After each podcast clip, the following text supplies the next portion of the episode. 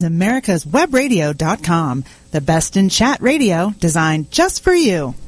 Hey, good morning. This is Doug Field, the CEO of the Institute for Healthcare Consumerism, uh, joined in the studio with my co-host and managing director, Brent Macy. Good morning, Brent. Good morning, Doug. How are you doing? I'm doing fantastic, and welcome to our audience out there. Uh, good to have you all on with us today. Brent, we got a pretty good program today, yeah, huh? we are jam-packed today on uh, this program and got a our first guest, a very special guest uh, to, to, us here at the IHC, and um, you know, it's going to be Charles Robbins, who's the director of sales for DataPath. He's going to be joining us here in a few minutes to really talk about the John Robbins Senior Memorial uh, Healthcare Consumerism Leadership Award and what that really is and what's the essence behind that that award. Uh, Charles is is that's uh, John Robbins Senior. That is. Um, you know, he was the CEO of DataPath, and Charles is his son, who heads up uh, the director of sales there at DataPath. So Charles is going to be joining us here shortly to um, to talk about that. And then joining us on the next segment will be uh, Sean Gallivan. Sean's the Chief Operating Officer for Healthentic, and he's really going to talk about um, you know Healthentic and Healthentic and some of the analysis that they're doing um, there with their company. So we're going to welcome Sean on the program on the next segment there, and then following Sean is going to be Dr. Jaime Estupiñán. He's the the partner of Strategy and, and that's formerly a Booz uh, boozing company. And what Jaime is going to be talking about is the birth of healthcare consumer and the growing demands for choice, engagement, and experience. So he'll be joining us on the segment. And then finally, it will be Robin uh, Gelburd. She's the president of Fair Health, and her topic is going to be why transparency is no longer enough. And Doug, you and I have, have heard that. We heard that out at IHC Forum West that mm-hmm. transparency. Um, you know, needs to be a little bit deeper, and they're moving deeper into yep. outside of just the transparent transparency and cost. Yep. Yeah, it's just kind of advance forward, but. Uh, as you had mentioned for, uh, earlier, we have a very special guest on the program today. Joining us uh, from DataPath is Charles Robbins, Director of Sales. Hey, Charles. Hey guys, how you doing? We're doing fantastic, and good to have you in the program today. You know, we've got yeah, Charles on the program. Yeah, yeah, good to have you. We've got Charles on the program today because we're going to talk a little bit about his dad, uh, John J. Robbins Sr., uh, who was a very dear friend of mine and one of the leaders in the consumer-driven healthcare space, and who we really named uh, our leading award of superstars after John J. Robbins Sr. Memorial Leadership Award to carry on his legacy and his name forward because John and that award represents, and Chet Burrell, the CEO of CareFirst, is our award winner this year. And I'll talk just a little bit about Chet in a minute. But that award uh, is to symbolize the total person, the person who really is leading this industry, leading their leading their company, but also leading their community and their family, and representing good ethical character. And that was John uh, John Robbins Sr. And uh, so, really pleased to have Charles on the program today. Uh, Charles, tell us a little bit about um, what you guys are doing, uh, you know, carrying on your dad, dad's uh, legacy there. Yes, sir, and I, I appreciate that uh, introduction, um, and I'm honored, and our family um, is honored to um, for you to have that that award established in his name, and that means a whole lot to us, and uh, we thank you for that. Yeah, you're welcome. Uh, DataPath is a, a, technology platform. Uh, we focus on consumer-driven health uh, plans such as FSA, HRA, HSA, commuter, uh, Cobra with and premium billing type solutions. So uh, we t- we typically work with companies like uh, third-party administrators, financial institutions, um, health plans, brokers, uh, and of course they're all working with their employer groups mm-hmm. and the end consumer. So we try to develop. We we have developed a, a platform that uh, is consumer centric and uh, is, is ho- hopefully closing the gap on the education between uh, what we know as an industry leaders and what the consumer understands as far as healthcare is concerned. You guys are carrying on the uh, legacy of your dad and the, the as a, as a leading innovator because you guys are really doing some innovative things there at DataPath and yes. also uh, building upon some really good relationships that your dad had established across the market space, right? That's right. Yes, sir. Um, we we're seeing uh, a lot of opportunity. We've gone a couple different directions. Uh, the, the legacy, as you as you uh, put it, uh, has lived on. Uh, we, I, I'm one of six, and Yeah. uh, my brother John Robbins Jr. is uh, the president and CEO of the company, uh, and, and took over after my dad passed a few years ago. And uh, our company has really uh, blossomed and developed since then. Um, and uh, we've we've crossed over into uh, other industries, and the uh, delivery of, of healthcare is uh, a primary focus, and making uh, the delivery of healthcare more efficient and easier to understand for the consumer. So, as an example, we've uh, we work we've crossed over into the workers' comp um, industry and offer a provider payment solution. So it's like a virtual payment solution for providers, and uh, also to reimburse workers' comp claimants for uh, indemnity claims or their indemnity payments and uh, for their medical expenses. Uh, also, just virtual payments uh, in general is something that we're we're working on, and we we rewrote our platform as well for the consumer-driven healthcare space. Uh, so uh, to make it so it's on the latest and greatest technology and, and makes um, the, the delivery and, and understanding of those plans. Uh, we've we've built in decision support um, assistance for the consumer, for the administrator, uh, for the broker uh, to to make that whole process much more streamlined and, and easier to uh, understand and and um, ultimately reduce the cost of administration and uh, put more responsibility and accountability in, in the consumer's hands. Um, so we're big believers in, in consumer-driven health, and um, you know I think that's why our organizations, DataPath and IHC, really uh, are on the same page as far as how we uh, view the market and, and the direction that it's going. Yeah, Charles, this is Brent, um, and appreciate you joining us on the program. I I you. remember a you know a conference call that I had with your father. This was back in gosh 2006, 2007 when we were s- first starting to get off the ground, and you know just from that conversation, I could see he had the vision. He had the vision for consumerism and where he was going to take the business. And I think he was one of those that was seeing the vision before really anybody else and talking consumerism. Um, then I also, you know, and I'd like, you know, I saw that, you know, from that conference call, but then I also remember conference calls where your father would go out and he would be, you know, having lunch somewhere, and next thing you know, somebody'd be hired working for DataPath, and was a great judge of character of, of who were the people in uh, in your community, and, and brought people on and, and hired them.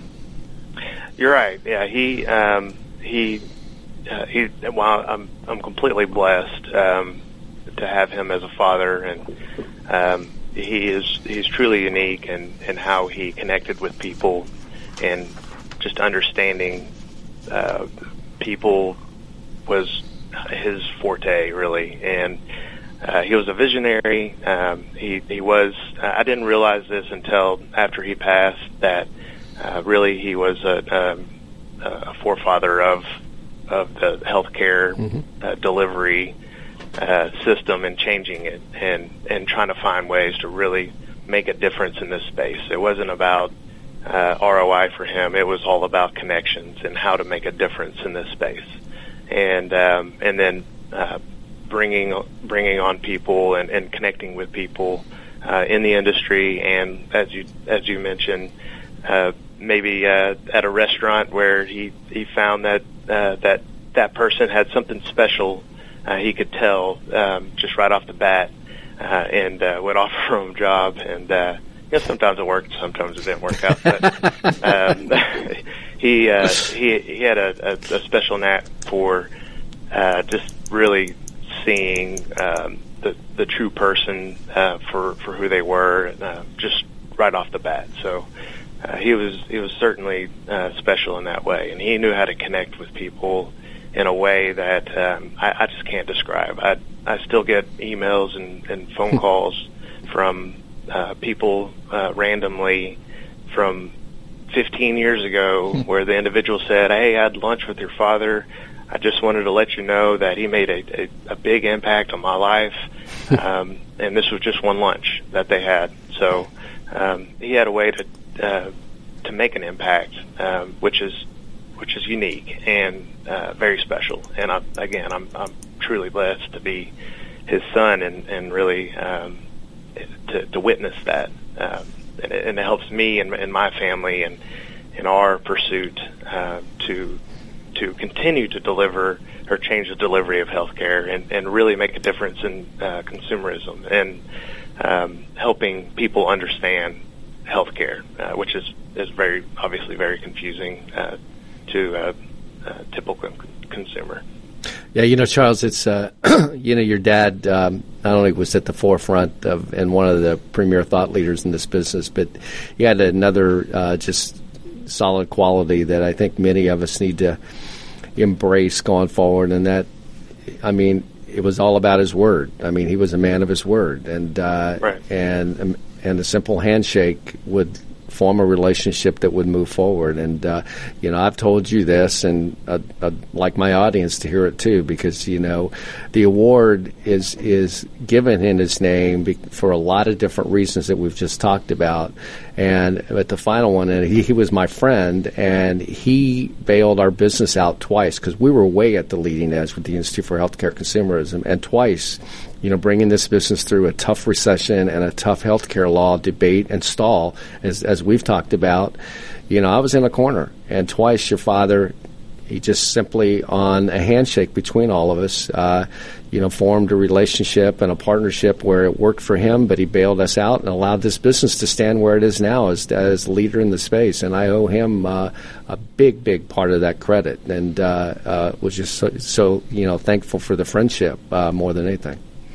Yeah, and you know, it, and I, I'm, I'm, I'm, I'm honored for you to say that again, and I can't say that enough. But um, you know, what, how you guys work together, um, and where you you are now in the in IHC as an organization, I I really see you guys as the most innovative uh, organization um, in this space. The, the conferences I attend every year, it's it's just a think tank for healthcare consumerism. There's uh, the leading edge uh, providers and a lot of very smart people in the room, and uh, all working towards a common goal, and that is to uh, improve that delivery of healthcare, contain cost, and to um, and, and to to help out um, the healthcare industry in, in general, healthcare reform, not health insurance reform. Yep. Um, so I uh, I can't say enough how I, I think that uh, everything has come full circle. That you guys have done wonderful things in this space and continue to do so. Um, and uh, you know, again, I I know that you have your uh, ex- private exchange health uh, reform um, forum coming yep. up in yep. March. Yep uh, I look forward to being there for that because that is um, there's a lot of confusion around ex- exchanges and um, there's a lot of different flavors of exchanges and, and I think that uh, that's a really good forum for uh, for people to, to come together and, and really better understand it and, and what will ultimately shake out in the exchange world. Yeah. And um, uh, so that I'm looking forward to that, and I'm, I'm glad you guys have um, uh, established that forum. Thanks, Charles. You know, we're uh, we're kind of at the end of our segment, and this has been uh, very enjoyable to have you on, and I really uh, uh appreciate you taking the time. Uh, please say hello to John Robbins Jr. out there and the rest of the family. Uh, you guys have will a do. great Thanksgiving, and we will see you very soon. Likewise, and, and thank you very much for having me on, and we'll see you too soon. Okay. Thank you. Thanks so much, Charles, and have uh, fun moving uh, moving your stuff this weekend. I, I appreciate that. Yeah, this recent move has been uh, uh, it's been quite a quite an adventure. So All right, well, have, it, Brent. You bet. Have Talk a great weekend. Soon. All right, sounds great. Uh, have a great weekend. To the rest of our audience, stay tuned for the next segment of Healthcare Consumerism Radio. Hi, this is Brent Macy, Managing Director for the Institute for Healthcare Consumerism. If you're a solution provider in this marketplace, I'd like to talk to you more about our corporate membership program that will allow you to showcase your solutions in front of our audience who will be making decisions on what they're going to be putting in place surrounding their healthcare benefit packages in 2013 and beyond. Contact me at 770-296-7276 to learn more. Did you miss a show that you really wanted to hear? All of our programs are available for download on americaswebradio.com and on iTunes. You can listen to your favorite programs on americaswebradio.com anytime you like. Certification. Do you know why becoming a certified healthcare consumerism specialist is more important than ever in 2014? Adding this specialized designation to your credentials tells employers or your clients that you understand how much our industry has changed and how to navigate that change successfully. IHC University's certification program offers coursework both online and live at their biannual forum conference series, and testing is completed online. Reaffirm your position as a leader in the health and benefit management industry. Download our certification overview and learn more at www.theihcc.com. That's www.theihcc.com. This is America's Webradio.com, the best in chat radio designed just for you. Hey, this is Doug Field along with my co-host Brent Macy, and welcome back to this segment of Healthcare Consumerism Radio, where we're really going to get into some uh, good data analytics discussions and the importance of good healthcare analysis. And joining us to lead that discussion is Sean Gallivan, Chief Operating Officer with Healthentic. Sean, good morning. Good morning, Doug. Are you coming to us from Seattle today? I'm actually in Denver today. Oh, you are? Okay, great. you got any snow there? Uh, it's going away slowly. Yeah, uh, yeah. Uh, uh, I'd hate to be in Buffalo. It's a good thing you're not in Buffalo. But hey, Sean, nice to have you on today, and uh, give our audience a little backgrounder on Healthentic, and then we'll get into some other discussions about this whole healthcare uh, analyst finds, etc. Excellent. So, Healthentic's mission is to make population health measurement very easy. We crunch numbers so the employers don't have to. Mm-hmm. Uh, we help employers make the right diagnosis for their population health and also help them see that the interventions that they have chosen are working. Mm-hmm. How old's the company? Five years old. Five years old. What was the What was the genesis of uh, the beginning of the company? It was a Thomson Reuters splinter group. Oh, you were uh, okay. I didn't realize that. Okay. Yeah, we all came from Thomson Reuters. We worked on their hospital quality product. Okay. And we came over to look at population health.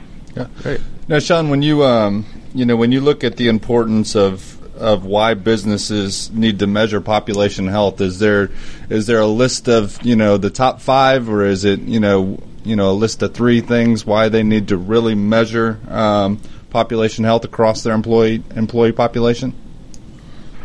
Well, you know, if you're a health or benefit manager, the goal is to have a continuously improving health system. Mm-hmm. And better use of data is critical to that. So, three things I think are, are big.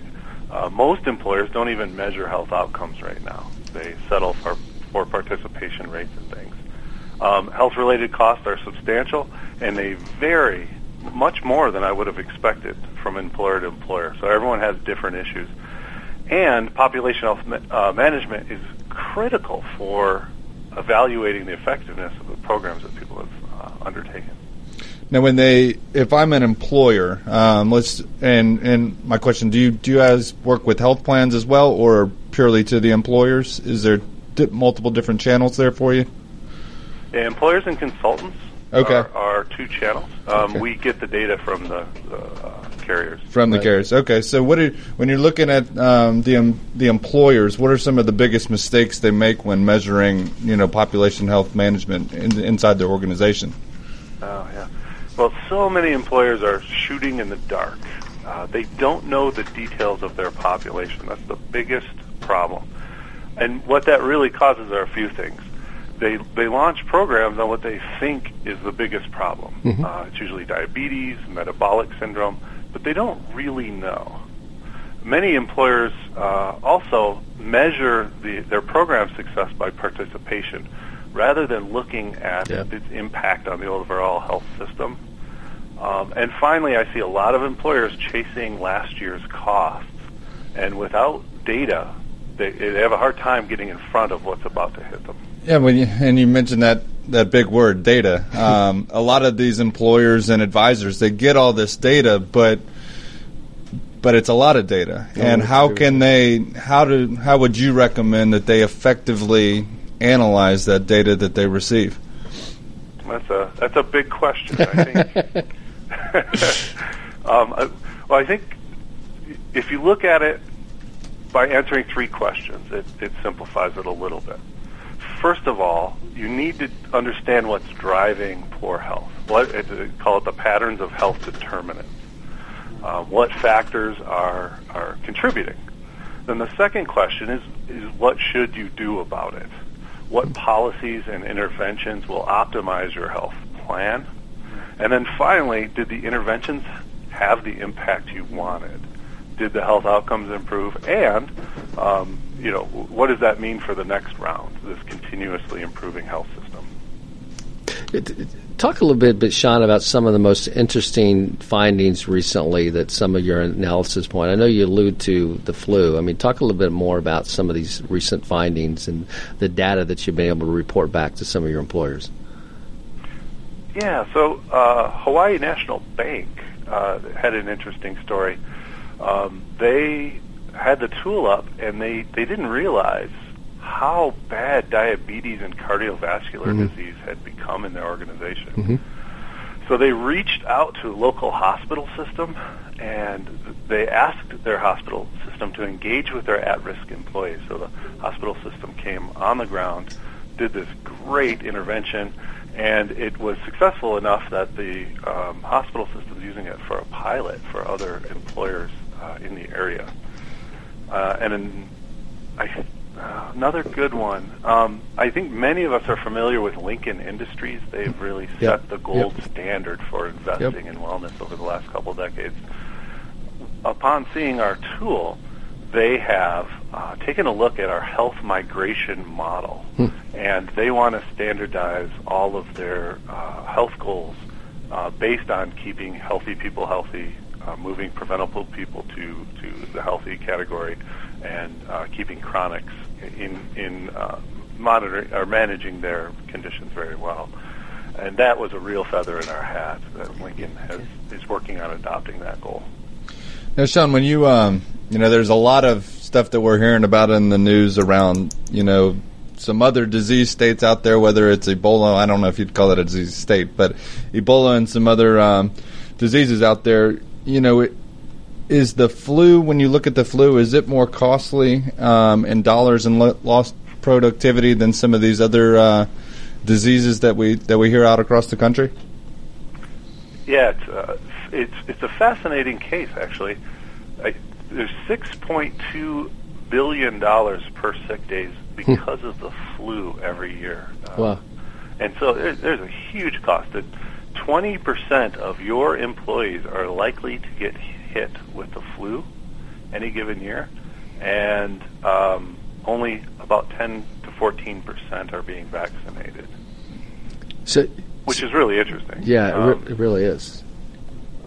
So, so it is. It may. The reason that's significant is it may be one of the easiest ways to realize a pretty high return on an investment. Most flu shots are covered, and if you can just uh, engage the employees to go get them, uh, you can rescue a lot of productivity time. When you're um, so when you're looking at some of these employers who who are looking to kind of combat this cost, is there any recommendations you would have for you know increasing the number of people who need to get vaccinated um, for the flu or any other type of uh, sickness or illness? Absolutely. With within any organization, there's probably three groups there's a group who, who is interested in getting the flu shot. There's a group who doesn't much care, and a group who's not interested. And so if you make it very easy to get a flu shot, whether it's on site or coupon or a drive, then the people who want to will get it, and the people who may not be interested, you can probably get some of them. Um, and the communication will help the people who don't want one uh, mm-hmm. potentially understand the impact because you know, the flu's not fun for anyone. And uh, if they're hourly, they could, you know, the, the productivity they lose could be their own. Hey, hey, Sean, you know, for our audience that's listening right now, what's your business model? What's, uh, you know, if, if, I'm an employer and uh, want to get get connected with you, I mean, what what's the business model? great question. So, uh, our business model is we uh, we aggregate. We, we sell directly to employers and employers' agents, brokers, and consultants. Uh, when we engage, um, we uh, take all of the healthcare data we can get our hands on, and we match it by person in our warehouse. So we know the full spectrum for every single person, and we do it in a de-identified matter, so there's not a PHI concern. Um, we charge per employee per month, and the data is updated quarterly. And with each quarter, we consult and give insights around the, the, the best things they could do for their populations and reporting on how their programs are positively or negatively impacting their group. Do you work through um, other distribution networks? You alluded to consultants, so you partner with consultants that uh, you know take your service into employer their employer clients. But we have a few partners Uh-huh. too. Now, with the um, Sean, with the broker consultant community, is you know, is this a tool that you're seeing them pick up and take into more employers? Say, you know, from the time you launched till now, is it has it been an education process with the uh, consultant and broker community about your product? It, it, it has, and it's been a, a huge differentiation for the brokers. Uh, largely, the brokers use it in two ways. Some of them actually give the login to their their customers, the employers, and help them manage it directly. And then there's another set that they log in and then they export the data and the findings and present it uh, on their own, which is a you know huge benefit to the, the brokers. Now, when um, so the employer size for, for this type of solution, I assume it's it's the larger employers um, that have more employee lives. Is that correct? Yeah, the, the data analysis falls apart when there's too few lives. Okay. Um, we have been successful with the larger end of the uh, of the uh, fully insured market, um, but it's generally about a thousand lives, uh, self-funded and up is what we're looking at. Okay. Um, well, we got about a, a minute left on the program, and, and if you could, kind of leave leave our audience with two or three good takeaways on, on why they should consider, um, you know, looking at your product. Oh, excellent! Thank you. Um, I, again, stop shooting in the dark. You will be far more efficient and have a better return if you know exactly what's going on and launch programs that are much more surgical in nature. And then to be able to measure and iterate those programs as they're going on is truly important to creating uh, the system of health that we all need in this country. And uh, how can they find you guys, Sean? Uh, go to healthentic.com. Uh, health, E N T I C, like authentic, healthentic.com. Hey, Sean, we really appreciate you uh, joining us on the program today. Have a great weekend uh, out there in Denver. And uh, to the rest of our audience, stay tuned for the next segment of Healthcare Consumerism Radio. Membership. Are you an IHC member? Access to the Institute for Healthcare Consumerism's breaking news, industry trends, expert blogs, and networking with IHC's industry-wide member community. IHC membership puts you at the focal point of the dynamic health and benefit industry, allowing you to join the conversation and collaborate with industry stakeholders and your peers. Your IHC membership includes a subscription to Healthcare Consumerism Solutions Magazine, Healthcare Exchange Solutions Magazine, annual publications Healthcare Solutions Superstars, and Healthcare Solutions Outlook, a free white paper, and much more. Sign up as a free IHC member or $99 premium IHC member today at www.theihcc.com. That's www.theihcc.com. Did you miss a show that you really wanted to hear? All of our programs are available for download on americaswebradio.com and on iTunes. You can listen to your favorite programs on americaswebradio.com anytime you like. Solution providers, are you aware of the Institute for Healthcare Consumerism's multiple marketing platforms? You're invited to get a little closer to IHC with our Solution Provider Membership Marketing Program. Through IHC's exclusive Solution Provider membership, your business gets an all-access pass to engaging your prospects. This membership embeds your business within the Institute, which immediately aligns your company, its solutions, and your key executives with the nationally credible IHC brand. and shows your support of the healthcare consumerism movement as a market-wide solution. And that's just the beginning. Contact IHC's Managing Director Brent Macy today at bmacy at the IHCC.com. This is America's Webradio.com, the best in chat radio designed just for you. Hey, everybody, welcome back to Healthcare Consumerism Radio. This is Brent Macy, Managing Director of the Institute for Healthcare Consumerism, along with CEO and founder of the Institute for Healthcare Consumerism, Doug Field. And um, get jumping into our next segment here, we have uh, Dr. Jaime Estupiñán. He's the uh, he's with Strategy and and uh, Jaime, are you on the line with us? Uh, yes. Hi. Good morning. Good, morning, Doctor. Um, kind of give us, and welcome to the program. Kind of give us a uh, quick background on Strategy and, and we'll get a little more into, you know, some of the key findings of, of a survey you guys recently did. Yeah, absolutely. So we we're Strategy and, uh, formerly uh, known as Booz and Company. Uh, we're part of the PwC network of firms, and we are essentially a general management consultancy uh, focused on uh, strategy from a variety of um, of areas. Uh, in particular, we, we do a lot of work in the healthcare space, and uh, over the last uh, you know two decades and uh, over the last few years, I've spent a lot of time thinking about uh, consumerism in healthcare.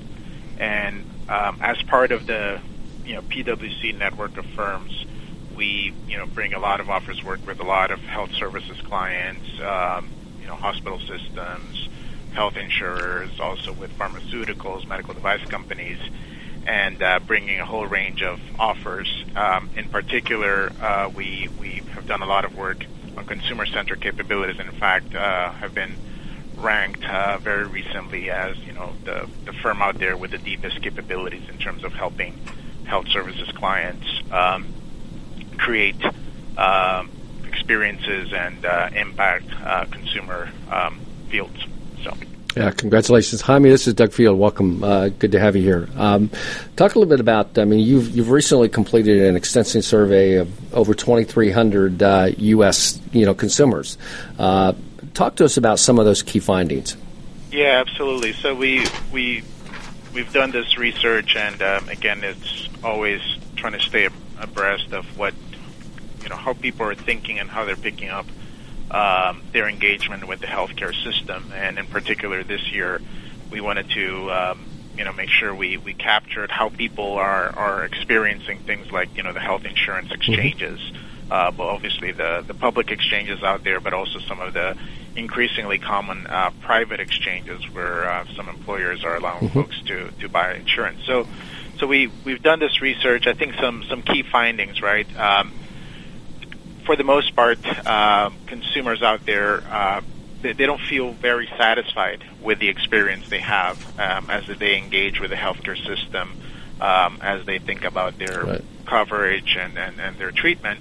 Um, when we talk about specific elements of their experience, there- there's there's you know pockets of satisfaction. So another interesting finding is that, in fact, uh, folks uh, who have been signing up through the exchanges, for the most part, are satisfied. They feel some empowerment. They they're happy with what they're getting in terms of being able to to get uh, insurance.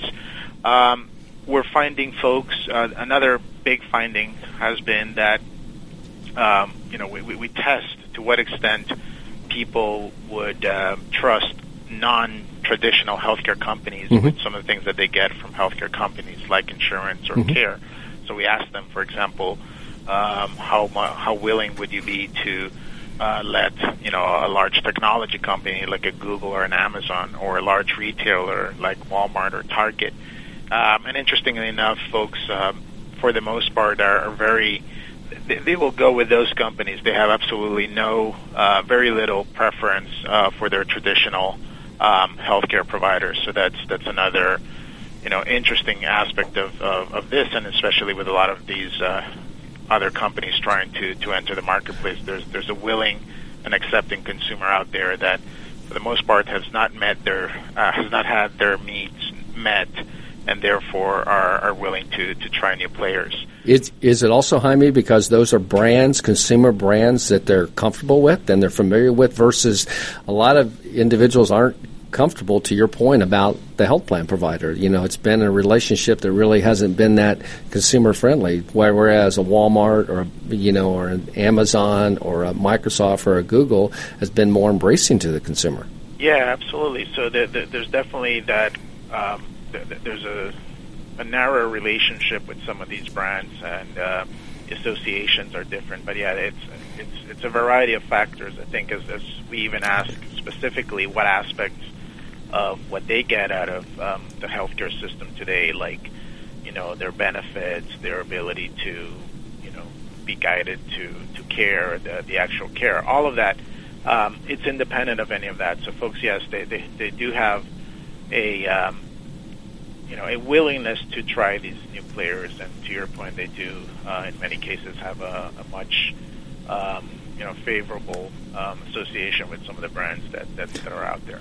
I mean, I mean, what's the um, awareness from your findings, or did you find around the emerging transparency solutions? And we know we're all, we're in the early first phases of you know transparency kind of coming to fruition. There's a lot of things that have to change. But what's the consumer's awareness and embracing even or pushback to these transparency solutions? Yeah, I would say as as we and we we have tested some some elements of. Uh, of value propositions out there, and uh, transparency is one of them. I would say that uh, folks are increasingly embracing that. I would I would would not say that there is mm-hmm. widespread uh, awareness. Um, it is not necessarily one of those things that uh, you know people ask for. Mm-hmm. Um, absent, I mean, people talk about, hey, the the healthcare system is is hard to navigate. It is um, complicated. Uh, but specifically, transparency is, hey, uh, they're not necessarily asking for those specifics. They, they do sometimes want to understand, okay, what does it really mean for me? So mm-hmm. um, it's one of those things that as people um, start using, start understanding, then suddenly it does, you know, they find that it meets a need, mm-hmm. and they they start um, getting more and more acceptance. But uh, increasingly, we're we're seeing that, um, you know, as folks it, it's it's almost becoming table stakes out there in right. terms of making sure that those tools are available when people, are, especially when they're when they're dealing with insurance. Yeah, be, because we're still at the early stage. Wouldn't you agree through your findings that consumers don't necessarily know what to ask for? Yeah, absolutely. I think uh, our, our, general theme is that, that, there's there's a lot of value to be um, achieved in terms mm-hmm. of you know reducing the cost of healthcare and improving its quality. Mm-hmm. Um, and there's different levels of you know, value from, you know, a more transparent marketplace, right, which is part of the point of, of healthcare reform and the exchanges. There's value from reducing waste and, you know, overutilization and, you know, essentially, you know, going to, to the, you know, settings of care that, that are more costly than, than alternatives. And then there's a lot of value associated with just people making the right choices around their own um, adherence, their own diet, their own um, exercise and just how they take care of themselves. Um, the sense is we, and and I think you know we, PwC and others have have you know put put estimates out there of how much value is out there if, if we really were to achieve all of these things. And our sense is that it's you know we're still you know very early on. It's it's very um, we haven't really tapped into all of the the possibilities um, that exist by you know, mm-hmm. better enabling folks.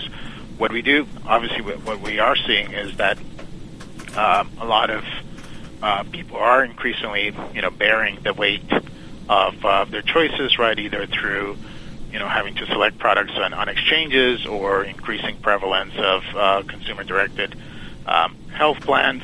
So it's definitely increasing out there, but the the the ability to to really um, manage those choices for for improvement, I think uh, our sense is that, that there's still a lot to be achieved, and part of it um, is this idea that I still don't really trust, you know, a lot of the um, stakeholders that I interact with um, across the healthcare system. For so for the typical consumer, there's still a lot of things that need to be overcome for, for really to some of this value partnership to start to, to, to realize itself.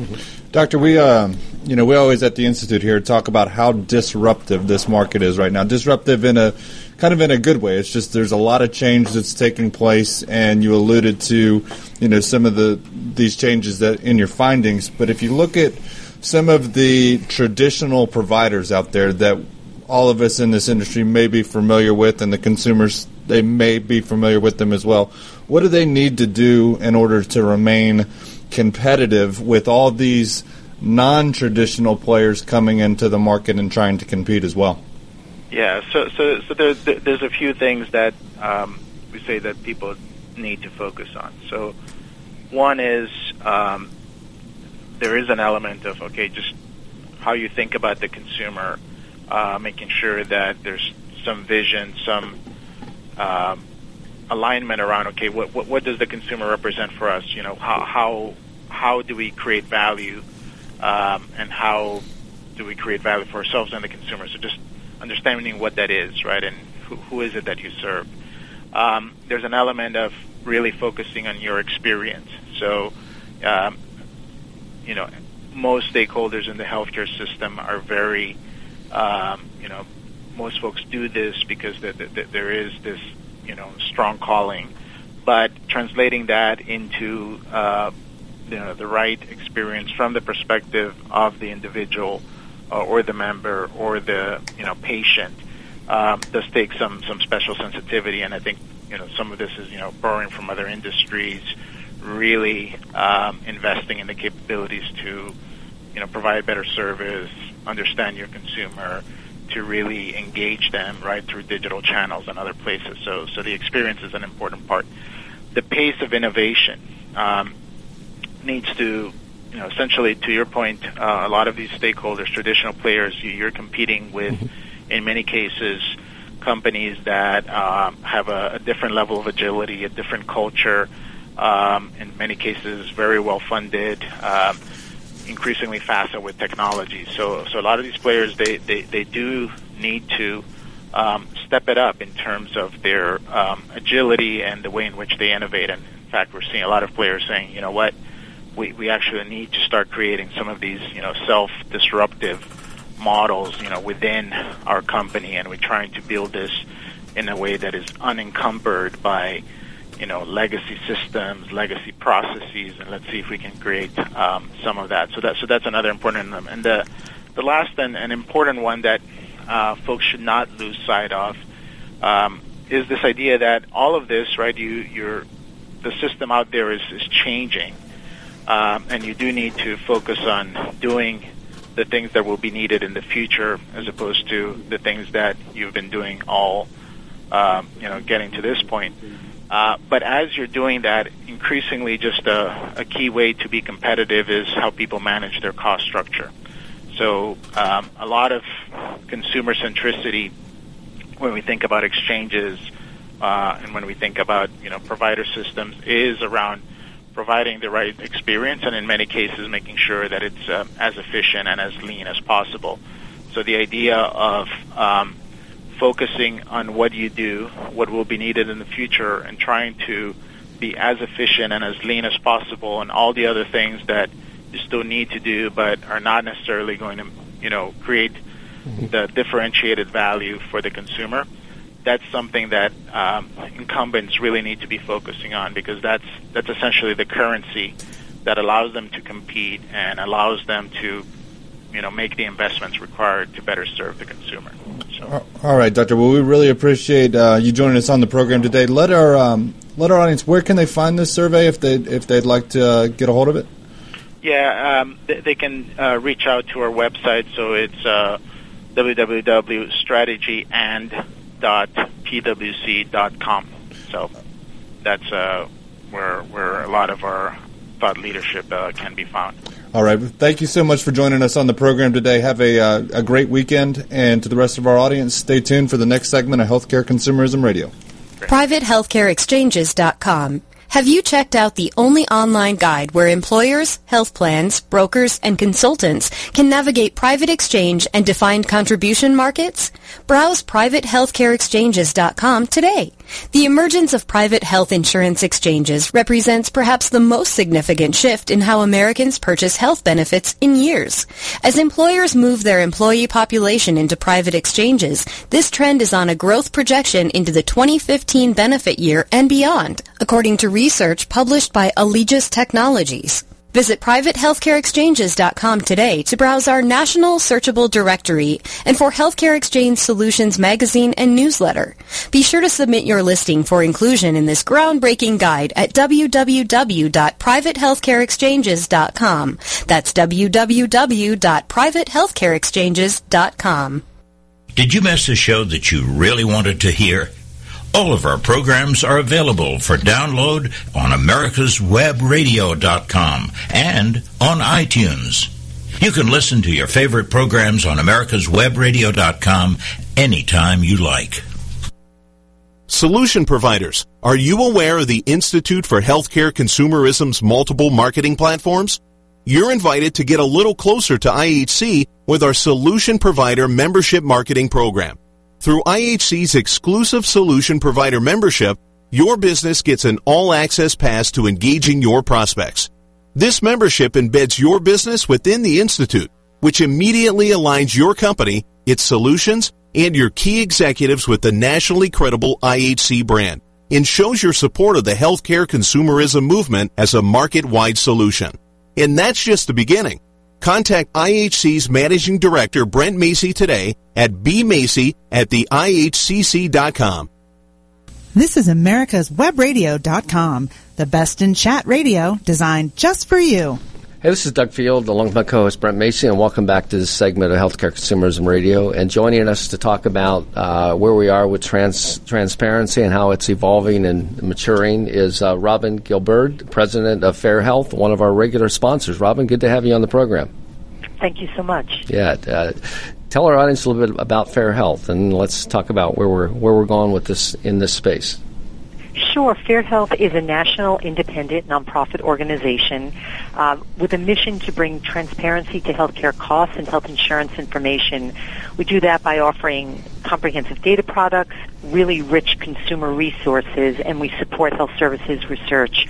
We have a database of billions of medical and dental claims from over 150 million people across the country uh, that we use to support those products, those consumer engagement tools, and health systems research. Great. Uh, you talk a lot about, or you talk about why transparency is no longer enough. Would you expand upon that, Robin?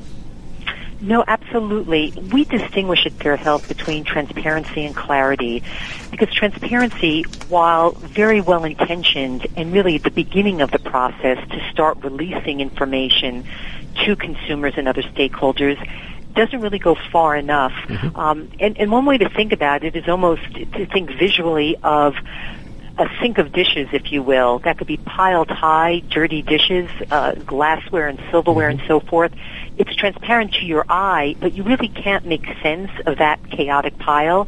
If you take those same elements, the dishes, the glasses, the silverware, and array them on a beautifully set table, that's now starting to make or tell a coherent story of those same elements. And that's what we try to do with, the, with our data and hope others do as well, which is really to take the data, make it transparent, then move it down the line to clarity by providing context um, and information surrounding the data so you can really inform sound decision making. Now, is is definition of clarity helping that consumer, you know, really understand, you know, quality, accessibility, and price, all three of those working together? You know, the way I view it is the clarity really means taking data and making it actionable. Mm-hmm. So yes, to your point, it is helping to advance decision making, whether it's just about um, helping to evaluate costs and comparing in-network versus out-of-network or one provider venue versus another. Um, and as you sort of move along, I think what we're starting to see the demands for transparency increasing beyond just price, but going to quality features, going to sort of practice features as well. For example, um, I think there's a real appetite on the part of consumers for information as to whether a provider accepts um, email scheduling? Does it offer an electronic health record? Even down to the basics, you know, is there parking or how long do I have to wait for an appointment? Some of the aspects of service that you would, you know, you would see in other parts of, you know, various markets. Now, Robin, uh, this is Brent. When you look out at the uh, the transparency space, and it's it's been exploding for you know over the fa- past five to seven years. When you look at all these tools out there, are all the all the transparency tools created equal, or are there different pieces to something uh, to your solution versus what somebody else might have?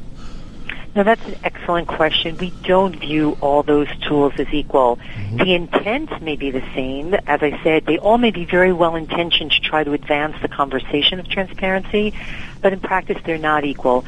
First of all, you have to think about what's fueling those transparency tools. Mm-hmm. You may have you may have a really creative interface on a web-based solution, but what's really powering that interface in terms of the data itself is the data you know, robust? Is it does it reflect the geographic specificity that would be meaningful to a consumer? Is it from an independent source? Is it refreshed continually? Mm-hmm. Is it subject to algorithms and methodologies in, aggregate, in aggregating the data that are statistically defensible? So there are all kinds of questions to ask. It's, it's no different, if you will, than going into a supermarket and looking at the nutritional packaging um, for a particular cereal or other product. You want to know what's going into that product. The same thing with any transparency tool. You really want to ask questions about how is this being fueled? Are the ingredients pure? Mm-hmm. if you will. Now, Robin, you, and you alluded to it a little bit earlier on the segment, but you know, elaborate a little more on how some of these transparency tools um, can help educate and empower the the consumer um, to become that better educated consumer of health and healthcare. No, excellent question. So there have been surveys out that have shown when you've polled adults, um, a majority of adults do not even know the meaning of copay, premium, and deductible. We're talking about very basic terms that are integral to any benefit plan. Mm-hmm. So there's an, um, really an enormous amount of healthcare illiteracy out in the public that really needs to be addressed. So to really bring and, and move a consumer from transparency to clarity, you have to start with the vocabulary of insurance, with fundamentals. What would really, you know, what's really of, of great assistance to consumers is if you really package that data with educational material that explains what is a high deductible health plan, what is the difference between a PPO and an HMO, what are mental health parity laws, how do I understand anesthesia reimbursement and how that's being calculated, all those kinds of basic principles that allow a consumer to really take that data. Um, we almost, you know, almost view it as sort of driver's ed and allow them to get on that highway, if you will, and really hmm. drive carefully um, and, and in a way that is meaningful, um, you know, to an ultimate destination. Now, Robin, your your organization, uh, Fair Health, is going to be a sponsor of our our IHC um, events and specific, specifically our uh, private exchange forum in Dallas. Where you know when you're looking at the private exchanges what's what's your fit there? Um, where do you see that market moving when it comes to transparency along the private exchange market? Sure. So the private exchange you know and the emergence of private exchange as well as the public exchange is a big part of why there's so much wind at the back of these consumer transparency tools and why they're so needed mm-hmm. because you're basically putting consumers in the middle of a virtual marketplace and asking them to go shopping. Mm-hmm. And in order to not have that consumer blindfolded while they're shopping and to make a good choice, they need information. And the way in which Fair Health data can support the exchanges, um, and private exchanges um, in particular, is helping consumers really evaluate the components of a plan uh, to see if it's right for them. One thing uh, data is finding is that consumers are sometimes blinded just by the premium amount, and they're mm-hmm. not looking at the other elements of cost sharing, mm-hmm. like copay, coinsurance, and deductible as well as what the out-of-network reimbursement design is. Because we have data, you know, and billions and billions of claims in geographic regions relevant to a consumer shopping on the exchange, mm-hmm. our data can easily be plugged into tools offered by plans offered on the exchange to show apple to apple comparisons. So for example, if you are interested in plan A and maybe interested in going out of network for a particular procedure, maybe a knee replacement, you would be able to juxtapose what the in-network fee of that exchange would be with the out-of-network, and that out-of-network component should be grounded on the market heartbeat of that particular Mm-hmm. area, and that was where Fair Health Data comes in. Right now, Fair Health Data is populating a number of plan tools that allow consumers to really appreciate what their out-of-pocket exposure will be, um, particularly if they go out-of-network. Yeah, when I when I and I completely agree with you. I think when we look at the private exchange space, and it's it's very much to the segment that you have titled here, is with the emergence of private exchanges and the the amount of people that are going to enroll in those, transparency really isn't going to be enough to to satisfy that segment of the market, much less the big broader market of those who won't m- maybe necessarily go into an exchange. Correct? Correct. No, they really need really concrete examples. The other way in which Fair Health uh, data is very helpful is if you know you have a chronic condition, type 2 diabetes, for example, asthma, hypertension, or you know that you're in store for a particular procedure in the coming year, whether it's a knee replacement, a hip replacement, or expecting a child, we can create three-dimensional views of the data so that we can link together and create episodes that allow you to have a fuller picture of what your what your exposure will be and you can look at what the reimbursement would be under, you know, plan A versus plan B versus plan C and do very concrete comparisons.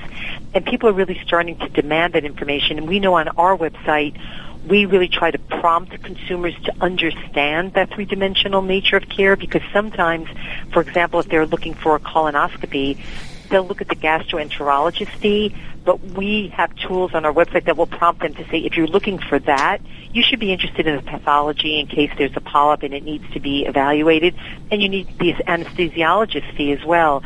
So it's it's a really um, you know it's really important that the consumer is is primed and educated about broadening their view um, as to what their exposure may be.